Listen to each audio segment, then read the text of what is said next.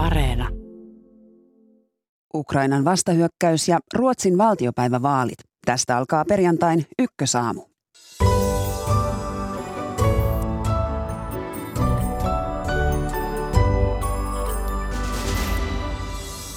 Britannian hallitsija kuningatar Elisabeth II menehtyi eilen 96-vuotiaana. Lähetyksen aluksi kuulemme arvion kuningattaren merkityksestä ja elämäntyöstä. Ukrainan kerrotaan onnistuneen valtaamaan takaisin Venäjän miehittämiä alueita Ukrainassa. Kääntyykö sodan kulku, kun Venäjä sulki kaasuhanan ja pakotepuheet kovenevat? EUn energia-asioista vastaavat ministerit kokoontuvat tänään ylimääräiseen kokoukseen Brysselissä. EU yrittää hillitä sähkön hinnan nousua. Brysseliin olemme yhteydessä puoli yhdeksän jälkeen. Ja länsinaapurissamme Ruotsissa äänestetään sunnuntaina valtiopäivän vaaleissa. Asetelmat ovat hyvin tasaväkiset. Tästä ennen yhdeksää. Minä olen Marjo Näkki ja tämä on Ykkösaamu. Hyvää huomenta. Kuten olemme uutisista kuulleet, eilen 70 vuotta vallassa ollut kuningatar Elisabeth II kuoli Balmoralin linnassa Skotlannissa. Hän oli 96-vuotias. Britannian kuninkaaksi on noussut hänen vanhin poikansa Charles, joka pitää tänään ensimmäisen puheensa kansalle. Puhelimessa on nyt akatemiatutkija Timo Miettinen Helsingin yliopistosta. Hyvää huomenta. Hyvää huomenta. Alkuun haluaisin kuulla henkilökohtaiset aatoksesi. Mitä ajattelit, kun kuulit Elisabeth toisen kuolemasta?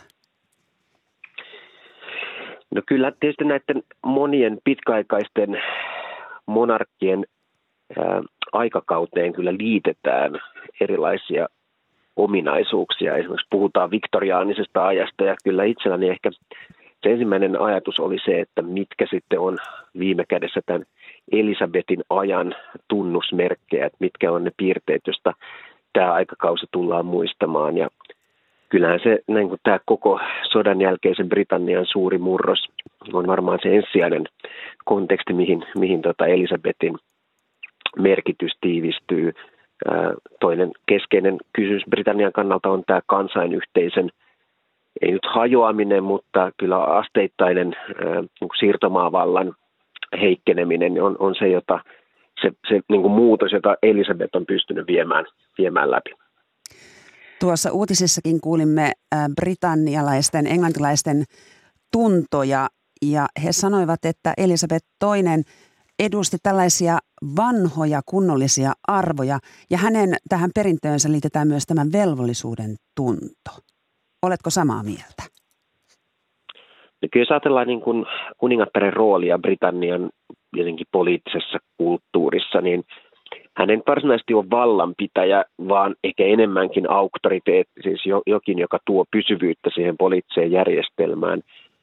Ja, ja varsinkin tietysti kuningattaret ja kuninkaat Britanniassa on olleet hahmoja, joita varsinkin sitten viimeisen vuosien aikana, joista on haettu esimerkkiä ja inspiraatiota – ja joita on itse asiassa velvoitettukin sitten jopa tuntemaan tietyllä tavalla tietyissä tilanteissa sota-aikana. Tietysti haetaan jämäkkyyttä ja johtajuutta ja sitten varsinkin Elisabetin ajalla niin tämmöiset niin myötätunnon ja lämmön osoituksen ideat ja käytännöt on nousseet hyvin keskeiseen rooliin esimerkiksi erilaisissa luonnonkatastrofeissa ja ää, terroristi-iskuissa ja, ja tämän tyyppisissä tapahtumissa. Ja nämä on myös sellaisia asioita, joita lehdistö hyvin tarkalla silmällä seuraa, joita oikeastaan kunin, kuninkaallisilta nykyään vaaditaankin, että he on, he on tämmöisiä niin kuin inhimillisten hyveiden kantajia ja erilaisten inhimillisten hyveiden e-, esimerkkejä ja niiden osoittajia. Kuningatar Elisabeth toinen ehti nimittää uransa aikana 15 pääministeriä. Hän oli siis pitkäikäisin ja pitkäaikaisin Britannian hallitsija. Voidaanko tästä puhua nyt jonkinlaisena Elisabeth toisen aikakautena? No kyllä tietysti Britanniassa on ollut niin kuin, normaalia puhua tällaisen, tällaisten niin kuin ja kuninkaiden aikakausista ja on totta, että politiikassa tähän Elisabetin aikakauteen kyllä mahtuu hyvin monenlaista johtajaa aina sieltä niin kuin Churchillista lähtien. Ja, ja kyllähän – niin kuin ylipäätänsä tietysti on nämä Britannian politiikassa tapahtuneet murrokset on niin suuria, että sitä on kyllä hyvin vaikea niin kuin yhden tai kahdenkaan idean alle, alle saada sitä muutosta, mutta tosiaan sitten jos katsoo vähänkin, vähänkin sieltä ulkoapäin ja, ja kansanyhteisön näkökulmasta, niin kyllä siinä sitten myös Elisabetin merkitys tämän kansainyhteisön johtajana on, on ollut hyvin tärkeä ja, ja Britannian monarkialla ää, siinä yhteydessä on kyllä hyvin, hyvin keskeinen symbolinen rooli myös. No näetkö, että kun Charlesista nyt tulee kuningas Charles kolmas, hän ilmeisesti ottaa tällaisen nimen itselleen, niin tälle monarkialle tapahtuu jotain. Et onko tämä monarkia instituutio vai onko se erittäin sidoksissa Elisabeth toisen persoonaan? No tietysti yksittäin niin kuin monarkian olemassaolo ei tietysti riipu yhdestä henkilöstä, mutta paljonhan on ollut puhetta siitä, että varsinkin ei nyt ehkä ihan viime vuosina, mutta aikaisemmin tietysti 70-luvulta lähtien, niin kyllä tämä monarkian olemassaolo Britanniassa on ollut myös poliittinen kysymys ja se on politisoitunut ja sen merkityksen perään on kysytty. Ja oikeastaan tämä niin kuin uudenlainen humanitaarinen kulttuuri, jota sitten kuninkaalliset edustaa, tämmöinen myötätunnon ja lämmön ja muiden inhimillisten hyveiden osoitus, on ollut se tapa sitten, jolla monesti tämä monarkia on perustellut olemassaoloaan tietysti osittain myös tämän tämmöisen symbolisen auktoriteettiaseman ja historiallisen jatkuvuuden kautta. On kiinnostavaa nähdä, että käynnistääkö sitten Charlesin nousu jonkinlaisen uudenlaisen keskustelun monarkian roolista ja tulevaisuudesta. Toinen kysymys on se, että tietysti tämä koko kysymys niin ylipäätänsä Britannian koossa pysymisestä Skotlannin mahdollisten kansanäänestysten kautta, niin on, on tota, no, niin kuin nousemassa pintaan uudelleen mahdollisesti tulevina vuosina. Ja, ja on, on mielenkiintoista nähdä, että miten nämä kaksi keskustelua ö, kytkeytyy toisiinsa. Ja lyhyesti, mitä uskot, minkälaisen, minkälaisen kuninkaan Britannia Charlesista saa? No tietysti hänen valtakautensa ei luonnollisesti tule olemaan yhtä pitkä mutta tietysti voi olla, että kun Elisabeth varsinkin nyt viime koronavuosina on vetäytynyt aika paljon monista julkisista tehtävistään, niin voi olla, että sitten Charlesin myötä tämä monarkia saa ainakin julkisuudessa nyt enemmän taas, taas roolia ja, ja kuningasta tullaan näkemään ehkä enemmän myös julkisissa yhteyksissä. Tämä on varmasti se keskeisin murros, joka, joka tästä nyt syntyy. Kiitoksia näistä arvioista akatemiatutkija Timo Miettinen Helsingin yliopistosta. Kiitos.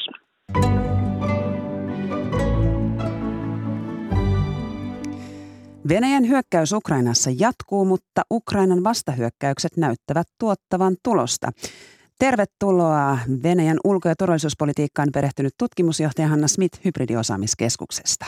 Huomenta ja kiitos. Ja hyvää huomenta sotatieteiden dosentti ja vieraileva tutkija Ilmari Käihkö Aleksandri-instituutista. Hyvää huomenta. Jatketaan Elisabetilla tähän alkuun. Venäjän presidentti Vladimir Putin on esittänyt surunvalittelunsa Britannian uudelle kuninkaalle Charlesille tämän äidin Elisabetin kuoleman johdosta. Putin toivotti uudelle kuninkaalle rohkeutta ja jaksamista. Putinin mukaan Elisabeth nautti vuosikymmenten ajan ansaitusti alamaistensa rakkaudesta ja kunnioituksesta sekä auktoriteetista maailman näyttämöllä. Hanna Smith, mitä ajattelet, kun kuulet Putinin surunvalittelut? No ehkä tämä on nyt näistä Putinin viimeaikaisista sanomisista niin se kaikkein niin kuin normaalein ja se, mikä vaikuttaa niin kuin siltä, mitä valtiomiehen tällaisessa kohdassa pitääkin tehdä. Että ihan hyvä muistutus ehkä, että voi sieltä Venäjältä kuulua jonkunlainen inhimillinenkin ääni joskus. Ilmari Käihkä. No tietysti se, että hän kiinnittää huomiota tähän alamaisten rakkauteen ja hän ei omista tunteistaan ja Venäjän suhteesta Britanniaan nyt tässä, tässä sitten puhu mitään. Että ehkä sanoo tai kertoo oma osaltaan siitä, että mikä, mitkä nämä suhteet tällä hetkellä on. No mennään sitten Ukrainaan. Ukrainan vastahyökkäystä Hersonin alueella on seurattu tiiviisti maailmalla ja nyt vastaavalainen operaatio on käynnissä myös Harkkovan seudulla. Ukrainan presidentti on juuri sanonut, että Zelenski siis, että Ukrainan on onnistunut vallata takaisin tuhat neliökilometriä syyskuun aikana. Hanna Smith, onko tämä paljon vai vähän? No ainakin se on, sanotaan niin, että se on merkittävää, koska kyllähän se näin on, että tämän sodan dynamiikan ja, ja kokonaisuuden kannalta Ukrainan jaksamisen, Ukrainan niin kuin se, että usko siihen, että jotakin ehkä tästä taistelusta niin kuin hyvää tulee, saadaan aikaiseksi jotakin, niin, niin sen kannalta tämä on tosi niin kuin merkittävää, että äh, tähän sotaan on saatu tällainenkin käänne aikaiseksi. Ilmari Käihkö, kuinka merkittävä tämä saavutus on? Niin tähän sanotaan, että vastaavallinen operaatio, niin sitähän me ei tiedetä vielä tällä hetkellä, että todennäköisesti tämä, tämä mahdollisesti tämä Hersonin Etelä-Ukrainan hyökkäys on se, missä mihin Ukraina on panostanut enemmän. Se on ehkä tämä strateginen painopiste nykytietojen valossa. Ja sitten ehkä tämä Harkovan operaatio, niin mehän ei tiedetä, että onko tämä semmoinen taktinen, semmoinen paikallisen komentajan tekemä tekemä päätös sitten. Ei tiedetä, kuinka paljon joukkoja on sitten niin kuin ukrainalaiset pistäneet sinne Harkovan alueelle suhteessa sitten, sitten Hersonin alueelle olettaisin, että Hersonin alue on se painopiste kuitenkin, ei, ei tämä Harkovan alue, mutta voin, voin olla väärässä ja tietysti kun tästä tilanteesta ei tällä hetkellä niin paljon tiedetä. Mutta merkittävyys siis tulee ennen kaikkea, tietysti sotilaallisesti on merkittävää, että siellä ukrainalaiset pystyy vapauttamaan alueitaan, mutta siis tämä poliittinen merkitys on tietysti tämä tärkein. Eli näillä hyökkäyksillä nyt Ukraina osoittaa sen, että he on ottaneet aloitteen käsinsä tästä, tässä sodassa.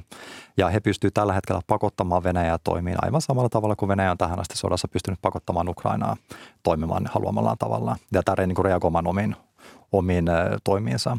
Ja tietysti tämmöinen vastahyökkäys, niin se on hirveän tärkeä Ukrainalle moraalisesti, että, että ukrainalaiset, tai Zelenski nyt näyttää ukrainalaisille, että heillä on mahdollisuus voittaa tämä sota.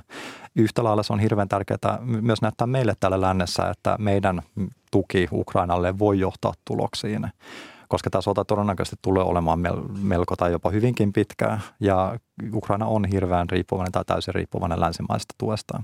Eli jos ei tällaisia niin voitonmerkkejä tule siellä, jos Ukraina ei pysty osoittamaan, että he pystyy käyttämään tätä länsimaista tukea siihen, että he pystyvät tämän sodan jonkinlaiseen päätökseen viemään, niin kyllähän se vaikuttaa siihen länsimaiseen tukeen sitten Ukrainalle. Motivoi myös meitä. Ehdottomasti. Onko aloite nyt Ukrainan käsissä? No se, miltä se näyttää juuri nyt, niin määrätyllä tavalla kyllä. Että jos, jos ja kun Ukraina on pystynyt tekemään tällaista niin kuin edistymistä sillä sotilaallisella puolella, niin tietenkin se pakottaa Venäjän miettimään tilannetta uudelleen ja arvioimaan uudelleen. Mutta se on nyt hyvä muistaa kuitenkin, että sodan kasvot on aina aika arvaamattomat niin sanotusti. Eli siinä mielessä, että tämä on nyt tämänhetkinen tilanne. Huomenna tilanne voi olla melkein jo joku muu ja jos ei huomenna, niin ehkä ensi viikolla. Että, että siinä mielessä niin, niin sotatilanne – on, on olemassa, eikä sitä kannata ajatella niin, että nyt, niin kuin, nyt Ukraina on todella voitolla.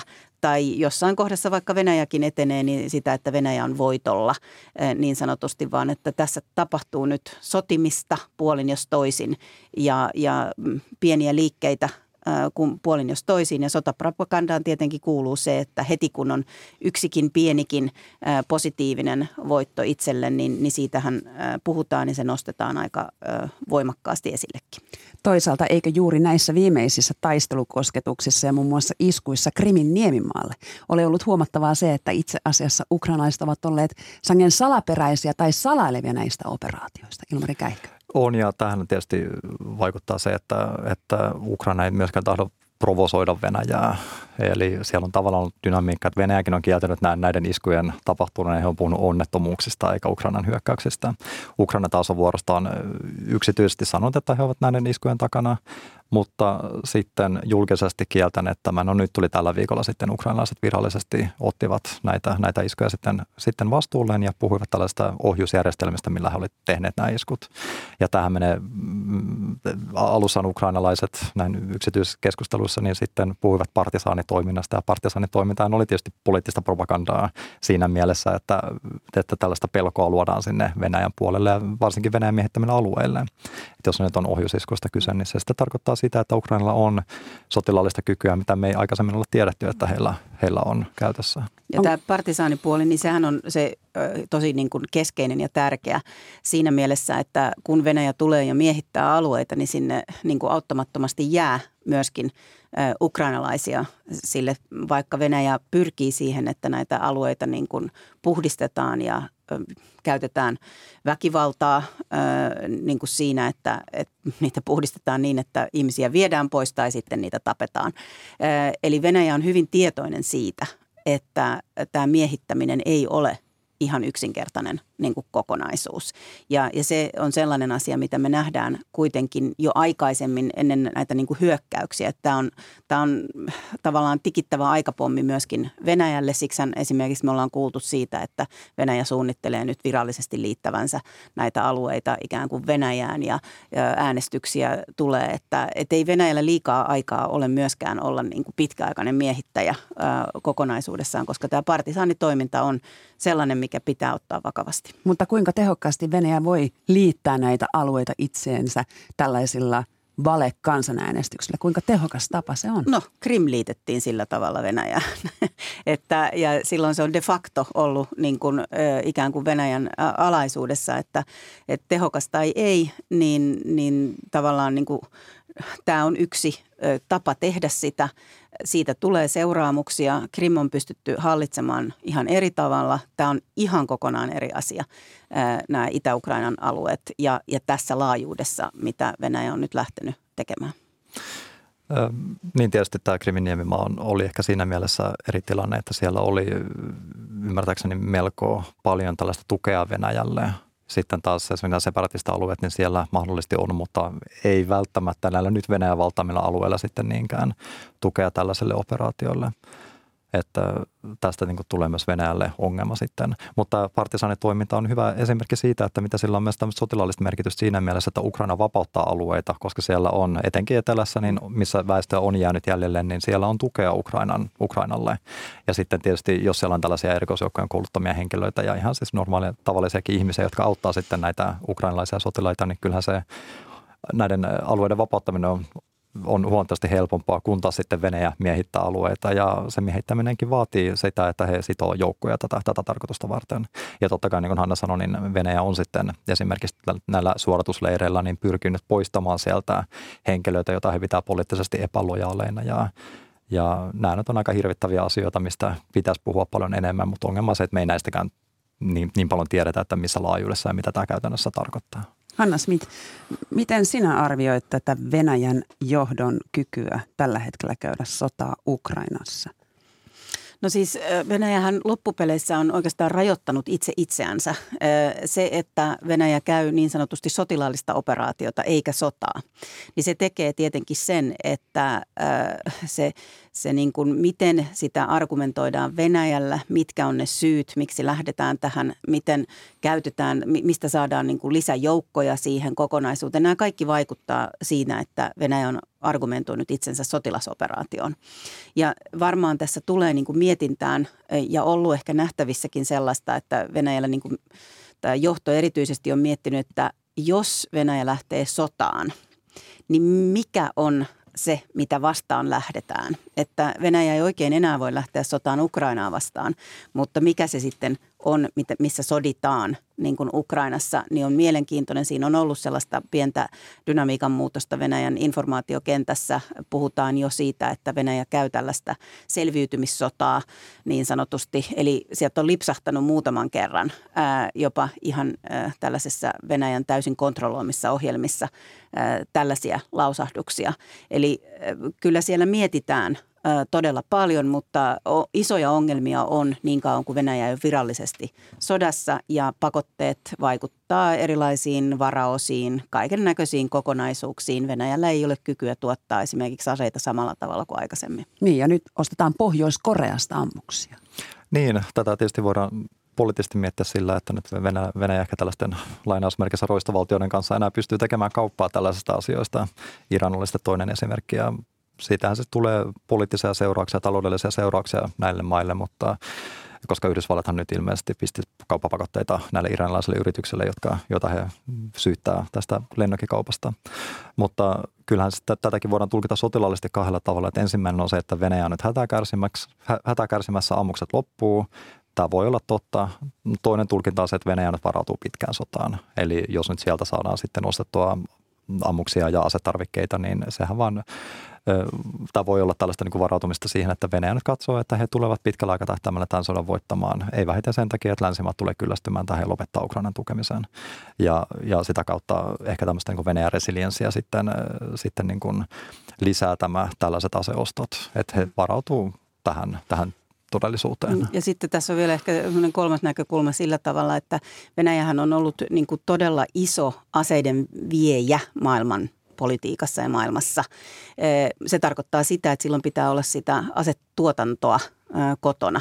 Ja jos on nyt se, mikä tilanne on, että esimerkiksi näitä erilaisia varaosia on vaikea niin kuin saada ja muuta, niin tällaisissa kaupoissa voi myöskin olla, että se, se niin kuin kokonaiskuva, se on varmaan aika paljon nyansoidumpi, yksityiskohtaisempi, että mihin ehkä tällaista kauppaa Pohjois-Korean kanssa sitten kokonaisuudessaan loppujen lopuksi käytetään.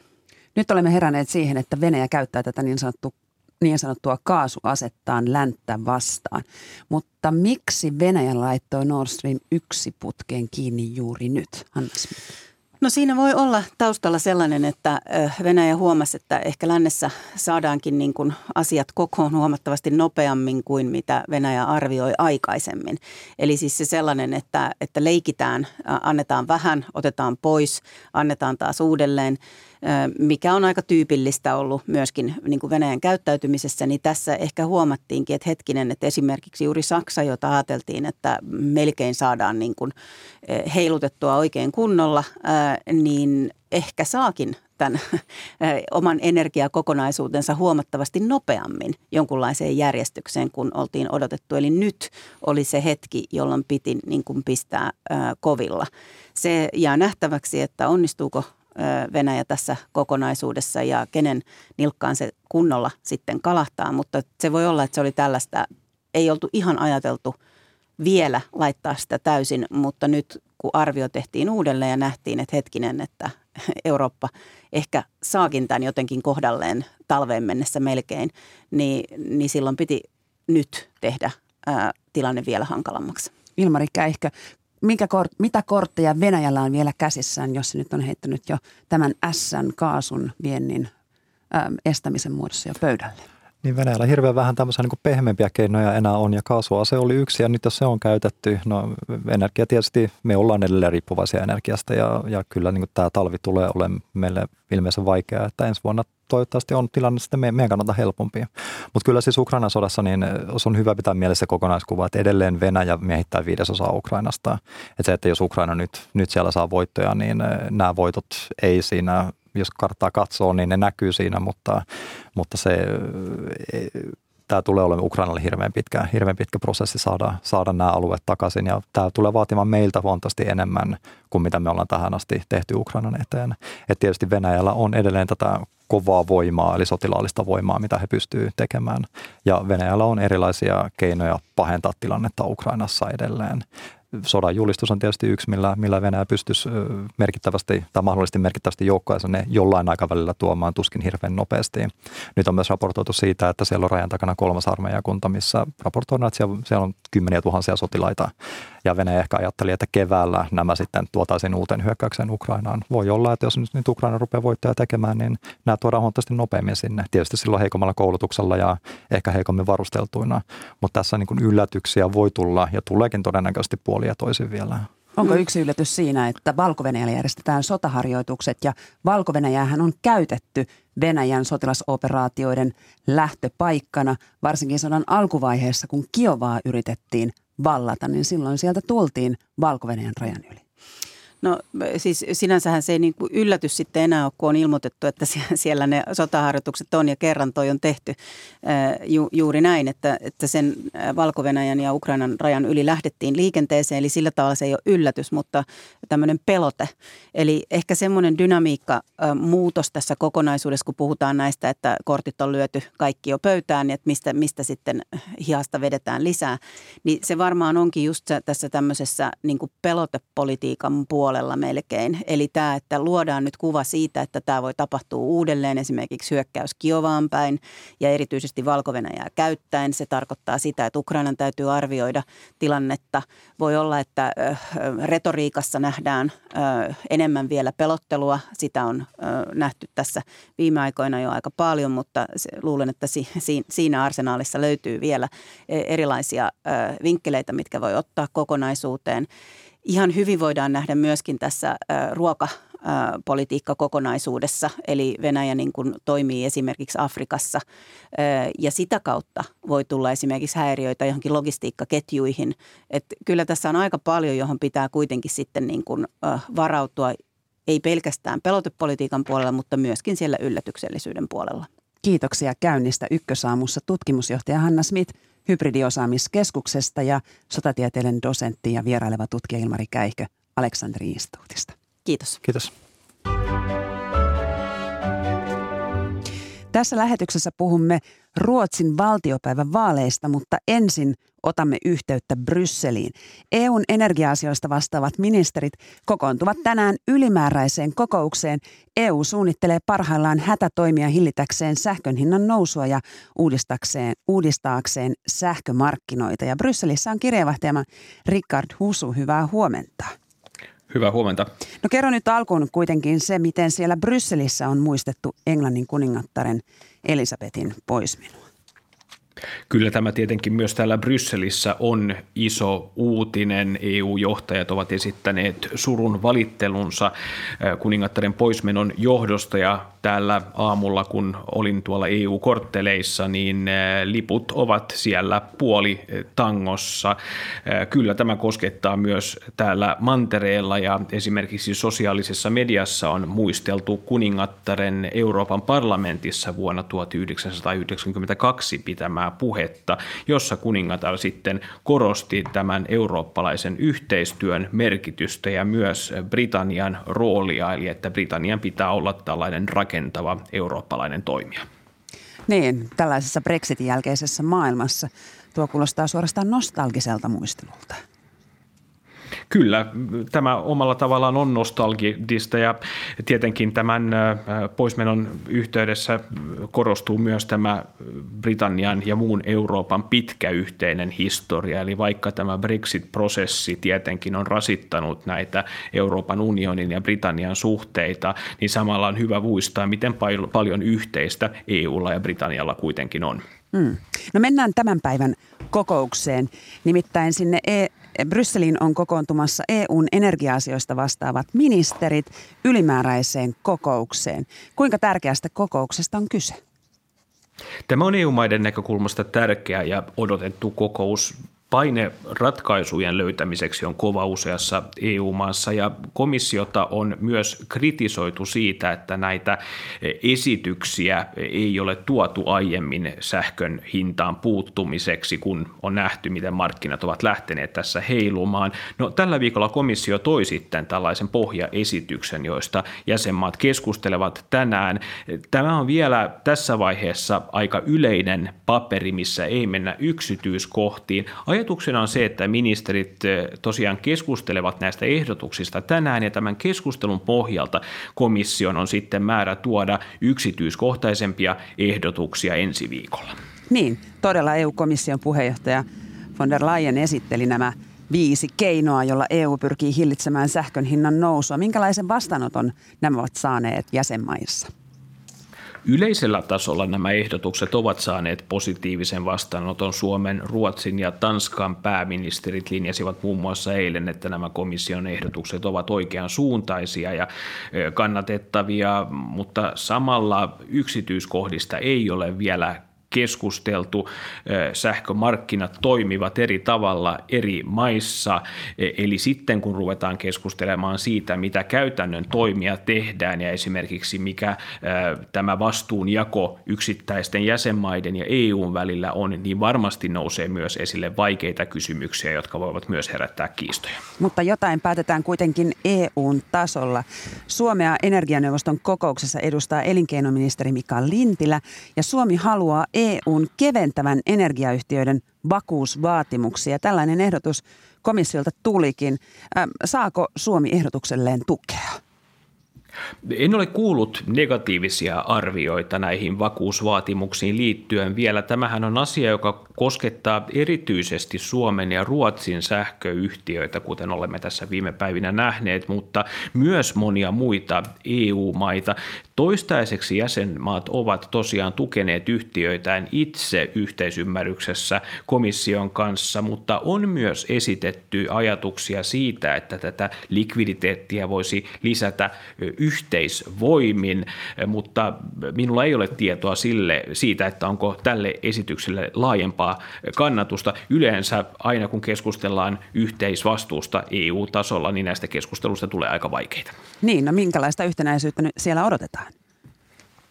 Kyllä tietenkin EU-tasolla on varmaan toiveita sen suhteen, että tästä kokouksesta lähtee tällainen yhtenäinen viesti. Selvä on se, että tosiaan ei vielä päätöstasolla tehdä yksityiskohtaisia päätöksiä tänään, mutta jos viesti ulospäin olisi se, että EU-maat ovat hyvin ri, ri, riitaisia keskenään ja että tällaisia ratkaisuja on vaikea löytää, niin se on sitten tietenkin ongelmallinen signaali tällaisessa tilanteessa, kun EUta myös vahvasti haastetaan tätä energia-asetta käyttäen.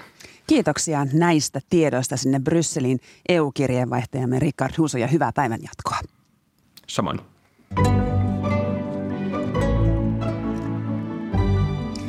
Naapurimaamme Ruotsi äänestää sunnuntaina valtiopäivän vaaleissa.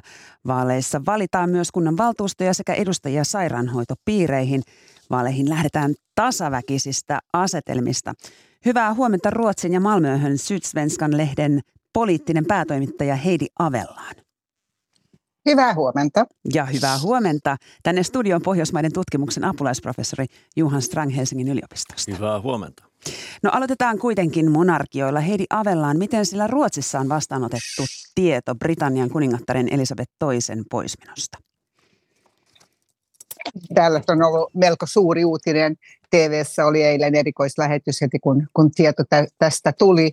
Ja kaikissa lehdi, kaikilla lehdillä on, on tänään metrikaupalla asiaa kuningattaresta ja, ja hienoja kuvia etu, etukannella. Et, että on, on tämä tietysti tärkeä. Englannilla tai Isolla, ja, Isolla Britannialla ja, ja Ruotsilla on aina ollut tämmöiset lämpöiset välit ja, ja täällä kuningashuoneet ympäri Eurooppaa kiinnostavat kovasti ja totta kai Englannin kuningatar on ollut ihan erikoisasemassa siinä. Mm.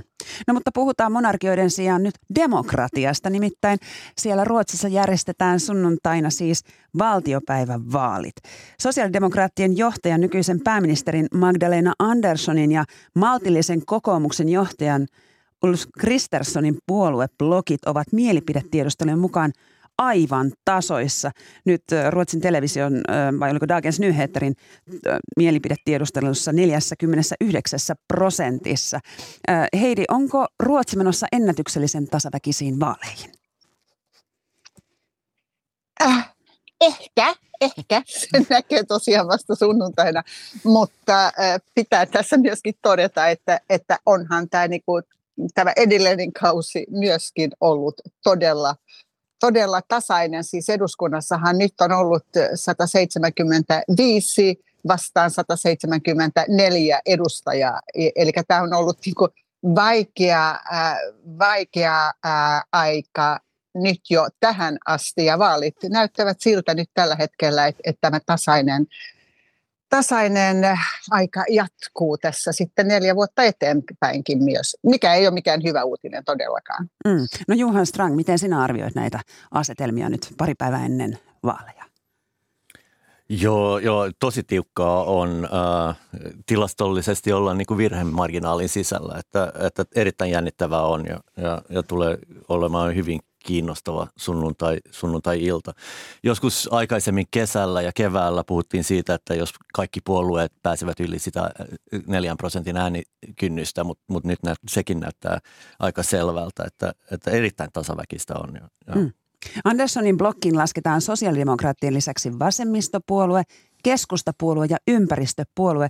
Kristerssonin blogissa ovat maltillisen kokoomuksen lisäksi ruotsidemokraatit, kristillisdemokraatit ja liberaalit. Äh, Juhan Strang, kuinka vahvaa tämä blokkiajattelu edelleen Ruotsin politiikassa on? Joo, kyllä se on edelleen voimissaan, mutta se on niin kuin muuttunut. Jos vielä viime vaaleihin lähdettiin sellaisissa asetelmissa, että kukaan ei tee yhteistyötä ruotsidemokraattien kanssa, mikä johti näihin niin kuukausimittaisiin hallitusneuvotteluihin, niin näihin vaaleihin lähdetään sitten niin toisella, toisella konstellaatiolla, että ruotsidemokraatit ovat osa yhtä, yhtä blokkia ja keskustapuolue puolustaan on, on livahtanut vasemmalle. Itse ajattelin neljä vuotta sitten, että, tämä, että se, se oli niin kuin se ruotsalaisen blokkipolitiikan niin kuin ikään kuin viimeinen hengähdys ää, ää, ja, ja tultaisiin siihen, niin kuin, että, että politiikassa on monta ulottuvuuksia, mutta nyt nä, näyttää käyneen niin, että, että tämä blokkipolitiikka on ikään kuin muuttunut ää, taloudellisesta vasemmistosta, oikeistosta tällaisen enemmän niin kuin arvo, arvokonservatiivinen ja arvo, arvoliberaalinen ää, puol, ää, niin kuin tällainen, tällainen jako. Ja puhutaan enemmän ja jos, jos Ruotsissa ei, ei oikeastaan oivalla tätä, tai se on niin kuin jotenkin pimennossa, mutta jotenkin ehkä sitä oivallaan kumminkin, koska puhutaan pikemminkin joukkueista kuin blokeista. Että tämä on joku uusi, uusi juttu mun mielestä. No Heidi Avella, miten siellä näistä joukkueista tai ö, puolueblogeista puhutaan? Onko niitä kyseenalaistettu? Ei oikeastaan, koska täällä jotenkin aina on ajateltu blokeissa ja, ja yhä edelleen. Ja voisi sanoa, että, että näistä se toinen blokki, se konservatiivinen blokki, on, on niin kuin oikeasti blokki. Eli siinä neljä puoluetta ovat yhteistyössä ja yhdessä lähtevät vaaleihin hakemaan vaalivoittoa ja paikka hallituksessa, kun taas tämä toinen joukkue tai, tai blokki tai, tai liittymä tai mikä se nyt sitten onkaan, eli Magdalena Andersson ja hänen sosiaalidemokraattinen kolme muuta puoluetta, he eivät ole yhteistyössä. He eivät ole niin kuin itse asiassa valinneet olevansa niin kuin blokkina mukana tässä, vaan ne on ne, ne neljä puoluetta, jotka eivät ole mukana siinä toisessa blokissa. Ja heistä sitten muodostuu käytännössä jonkinlainen blokki. Mutta, mutta se pitää sanoa, että, että nämä neljä puoluetta eivät ole niin kuin millään tavalla yhteistyössä. Päinvastoin keskustapuolue on ollut hyvin selvä siinä, että he eivät missään nimessä lähde hallitukseen vasemmistopuolueen kanssa. Niin, niin, eli joukkueessa on jopa sisäistä eripuraisuutta paljon.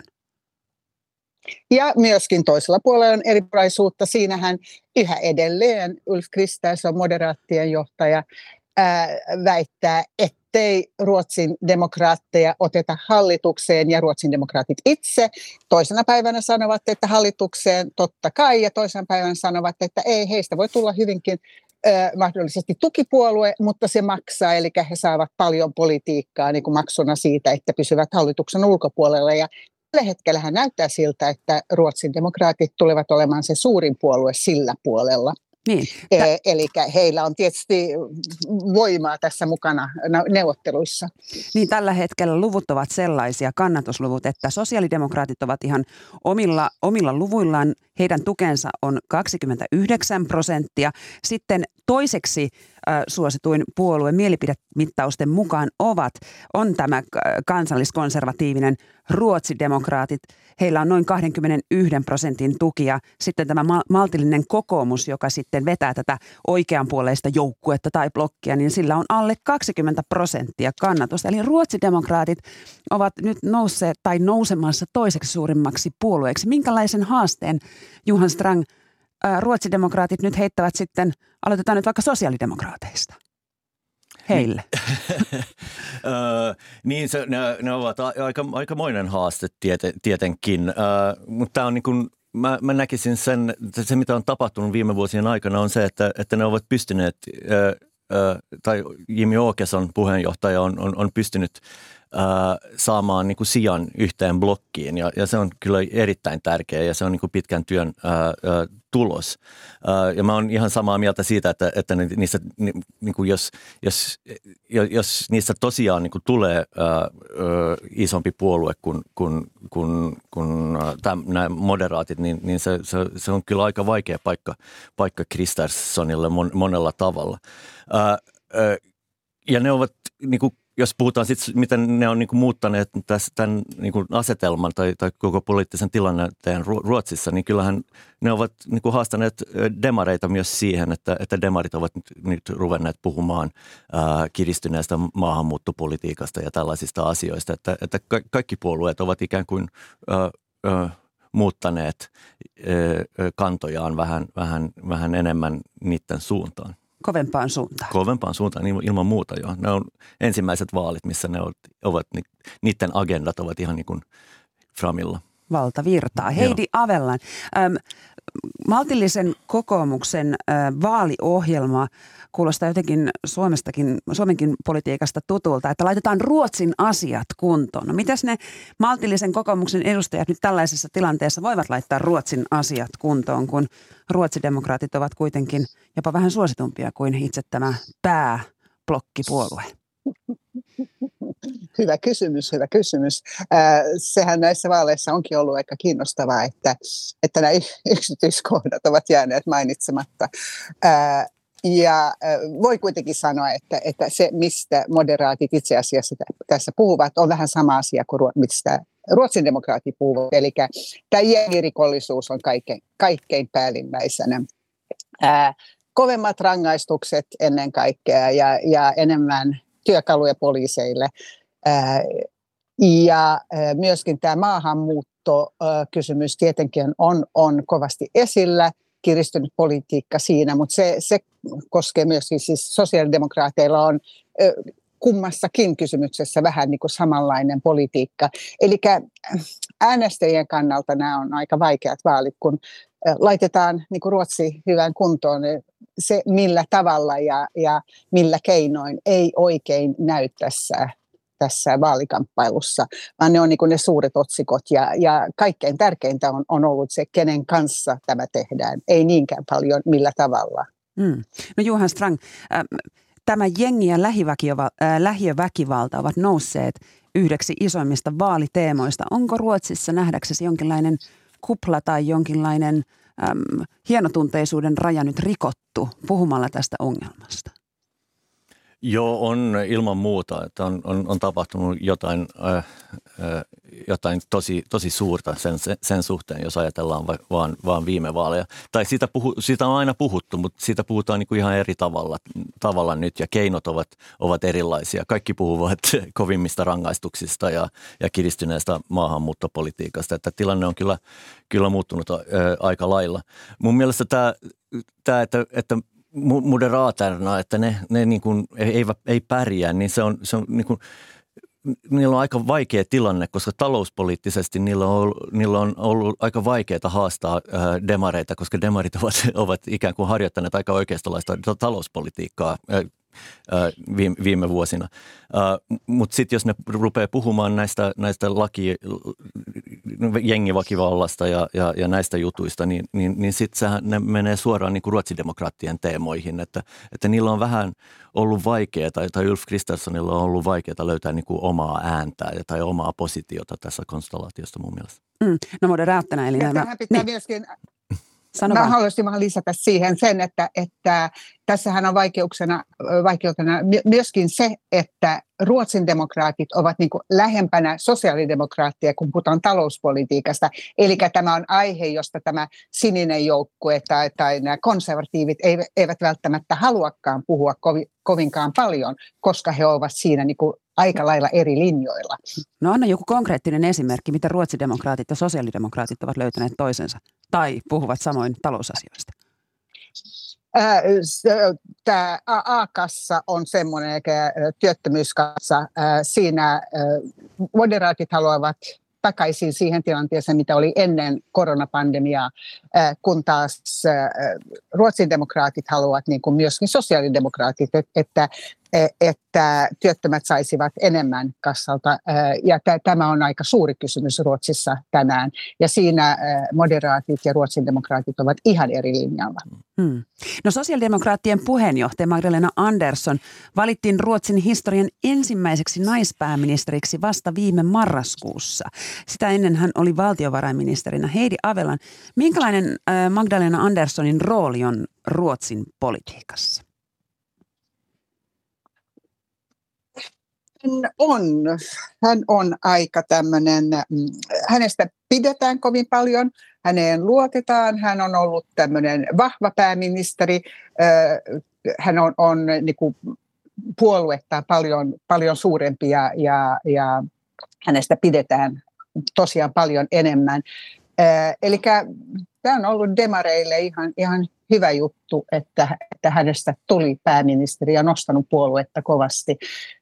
Mutta tyyliltään, siis hän ei ole hän osaa hymyillä, mutta hän ei ole kovin charmikas. Eli kun hän kohtaa Kristerssonin, joka on tosiaan tämmöinen people's person, joka rakastaa niin ihmisiä ja keskustelua ja haluaa olla kaiken keskipisteenä, niin, niin siinä hän, hän aina niin häviää.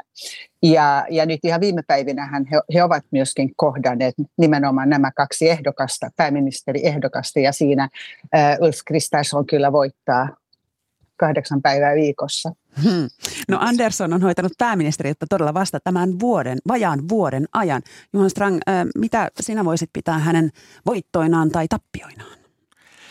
Niin se on vähän vaikeaa sanoa. Niin tappioinaan on varmaan se, että hän on joutunut hallitsemaan opposition budjetilla tai, tai, ja, harjoittamaan hyvin oikeistolaista talouspolitiikkaa. Se on niin kuin, nimenomaan tappio. Mutta mut, mut voitto on, on, on se, että hän on pystynyt niin kuin, hallitsemaan ja pys, py, pysynyt niin kuin paikallaan ja pitänyt tämän, tämän, tämän position. Että hän, on, hän, on, hän on todella niin kuin, kun Heidi sanoo, niin kuin vähän Merkelmainen ehkä.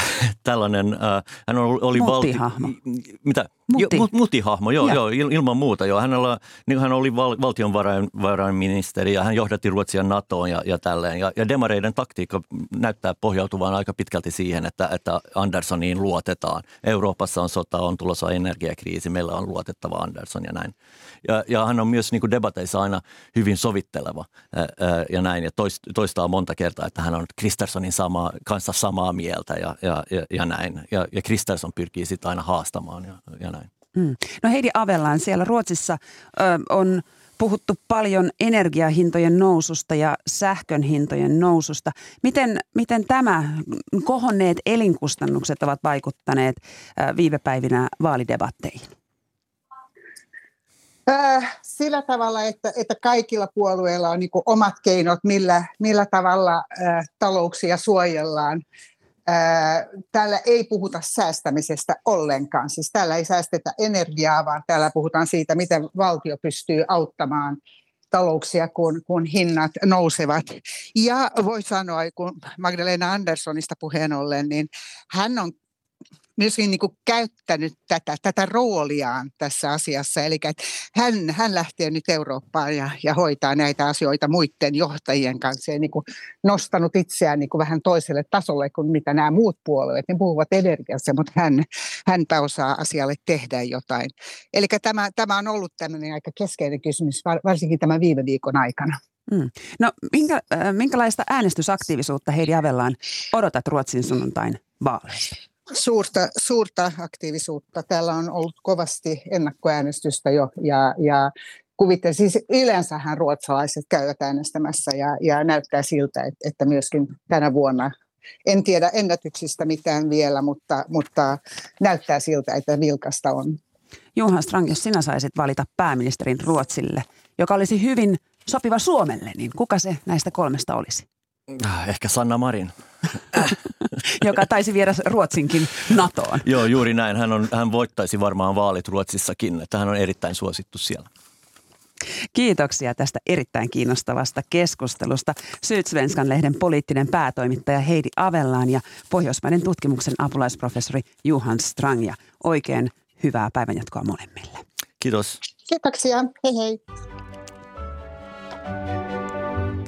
Tätä lähetystä valmisteli kanssani Veera Sinervo ja ohjelman tuotti Maria Skara. Äänitarkkailijana työskenteli Anders Johansson. Hyvää huomenta Yle Radio 1 kuuluttaja Maria Holma. Huomenta. Mitä vinkkaat päivän kuulijavinkeiksi? No nyt kuulijavinkkeiksi vinkkaa musiikkia, jota on paljon lähetetty Elisabeth toisen muistolle.